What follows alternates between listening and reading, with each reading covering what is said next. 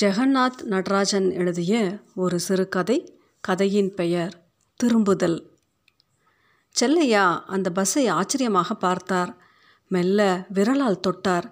படியேறி உள்ளே சென்று பார்த்தார். எல்லா சீட்களும் காலியாக இருந்தது. ஒவ்வொரு சீட்டிலும் வெள்ளை உரை போட்டிருந்தார்கள். இங்கு உட்காரவா அங்கு உட்காரவா என்று யோசித்து கொண்டிருந்தபோது யாருங்க? என்று குரல் கேட்டது. வெள்ளை சட்டையும் பேண்ட்டும் போட்ட ஒருவன் நின்றிருந்தான். தென்காசி பக்கம் போகிற பஸ் தானே இது? பஞ்சாயத்து தேர்தலுக்கு போட்டிக்கு நிற்குது நம்ம சித்தி பொண்ணு முத்துலட்சுமி பேத்தி வசந்தி தான். அவளை பார்த்து என்று இன்னும் பல விஷயங்களை பேச ஆர்வமாக இருந்தபோது இடைமறித்த வெள்ளை சட்டைக்காரன் பஸ் கிளம்ப நேரம் இருக்கே சீக்கிரமாக வந்திருக்கீங்க? என்று கேட்டான்.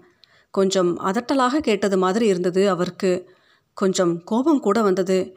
இன்னும் கொஞ்சம் நேரம் ஆனால் ஊர்க்காரர்கள் வந்து விடுவார்கள். வந்ததும் வைத்துக்கொள்ளலாம் என்று தன்னை சமாதானப்படுத்தி கொண்டு தூரமாக இருந்து வரேன் மாடம் பார்க்கோம் மழை வேற வர மாதிரி இருந்துச்சு அதான் சீக்கிரம் வந்துட்டேன். உள்ளே உட்காரலாமா? இல்லை எல்லோரும் வர வரைக்கும் வெளியில் நிற்கட்டுமா டீ சாப்பிடுதலா தம்பி பேர் என்ன? என் பேர் செல்லையா. டீ கடை செல்லையான்னு எல்லாருக்கும் ஊரில் தெரியும். மெட்ராஸ்க்கு வந்து ரொம்ப வருஷம் ஆச்சு. எலெக்ஷனுக்கு ஊர் ஆளுங்களை கூட்டிகிட்டு போக பஸ் கிளம்புது. ஓட்டு போட்டுட்டு குத்தாலத்தில் போய் குளிச்சுட்டு திருமலை கோயிலில் சாமி கும்பிட்டுட்டு கொண்டு வந்து விட்டுருவாங்கன்னு யாரோ சொன்னாங்க. சரி ஊர் பக்கம் போய் வருஷமாச்சுன்னு கிளம்பிட்டேன். என்று தொடர்ச்சியாக பேசியவரை கண்டு கொள்ளாமல் வெள்ளை சட்டைக்காரன் ஃபோனை எடுத்து பார்த்து கொண்டிருந்தான். அவருக்கு கோபம் இன்னும் உர் என்று ஏறியது. இந்த மெட்ராஸ்காரனவுல தன்மை இல்லாதவங்க என்று நினைத்து கொண்டார். சொந்த ஊருக்கு போவது அவருக்கு மிகவும் சந்தோஷமாக இருந்தது. இத்தனை வருடங்களாக வராத ஆசை அது. கடந்த வாரம் சாலையில் பார்த்த சொந்தக்காரன் ஒருவன் தான் ஊருக்கு பஸ் போகிற விஷயத்தை சொன்னான். பஞ்சாயத்து தேர்தல் அவ்வளோ தூரம் ஆகிவிட்டது. அவருக்கு ஆச்சரியமாக இருந்தது. அதுவும் இரண்டு உறவுக்கார பெண்கள் போட்டியிடுகிறார்கள். பிரசிடென்ட் ஆவதால் என்ன லாபம்? என்று அவர் அப்பாவியாக கேட்டார். துட்டு தான் என்றான் உறவுக்காரன். அவர் வயதுக்கு அவன் மிகச்சிறிய பையன். அவனுக்கு உலகம் எவ்வளவு தெரிந்திருக்கிறது? இனி ஊரில் இருக்க வாய்ப்பே இல்லை என்றான பிறகுத்தான் அவர் சென்னைக்கு வந்தார். அவருக்கு குழந்தைகள் இல்லை. மனைவி செத்துப்போனால் அவர் இருந்த வீட்டை மனைவியின் தம்பி விற்கப் போவதாக ஒரு நாள் சொன்னான். ஊரில் அவர் எல்லார் வீட்டுக்கும் வேலை செய்வார். கல்யாணம் சாவு கோவில் கொடை சடங்கு சீமந்தம் எல்லா வேலைகளும் மத்துப்படி கை சுத்தம் செலவை பேப்பரில் எழுதி கொடுத்தால் சரிபார்க்க அவசியமே இருக்காது. என்னத்தான் அடித்து பிடித்து சுருக்கி செலவு செய்து கணக்கை கொடுத்தாலும் கடைசியில் அவருக்கு பணம் கொடுக்கத்தான் யோசிப்பார்கள். எங்கே போயிட போகுது? அப்பப்போ செலவுக்கு வாங்கிக்க என்பார்கள்.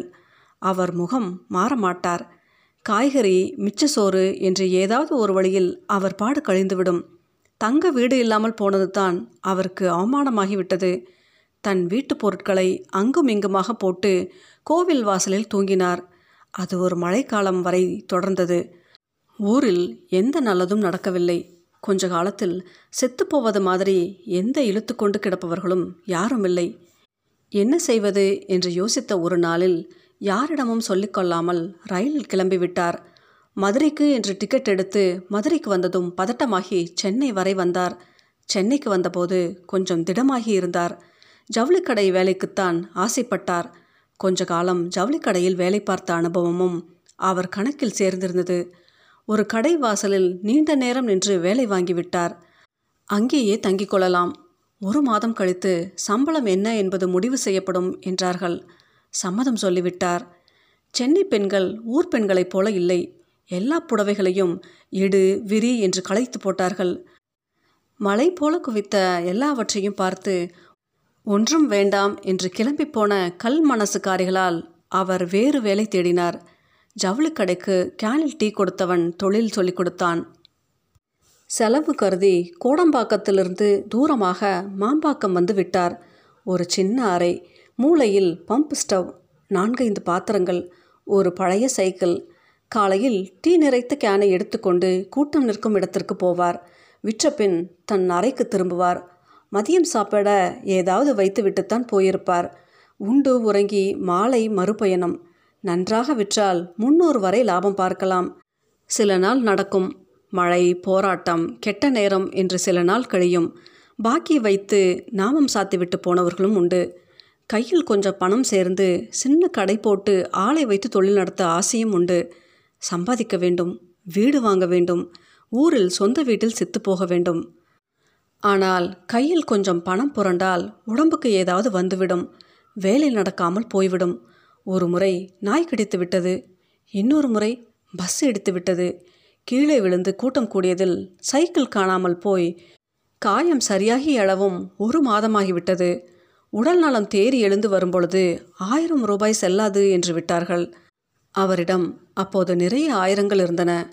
சோதனை காலம் வாழ்வின் கடைசி வரை விடாது என்று நினைத்து கொண்டார். வட்டிக்கு கடன் வாங்கி மீண்டும் தொழில். சம்பாத்தியத்தில் வட்டி ஒரு பகுதியை சாப்பிட்டு விடுகிறது. கொஞ்சம் துமண்டிருந்த போதுதான் ஊர்க்காரனை பார்த்தார்.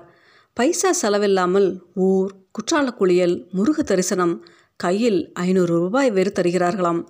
அவர் தயாராகிவிட்டார். அதிகாலையிலேயே ஊரில் இருக்கும் கனவு அவருக்கு வந்துவிட்டது. அப்படியும் இப்படியுமாக பொழுதை கழித்து மதியம் வரை வந்துவிட்டார். ஊருக்கு போகும் பஸ் எங்கிருந்து கிளம்புகிறது? எத்தனை மணிக்கு கிளம்புகிறது? என்றெல்லாம் கேட்டு வைத்திருந்தார். அவ்வப்போது அதனை ஞாபகப்படுத்தியும் கொண்டார். மாம்பாக்கத்திலிருந்து வடபழனி செல்லும் டவுன் பஸ் வர தாமதமாகும் என்று நினைத்தபோது பஸ் உடனேயே வந்துவிட்டது.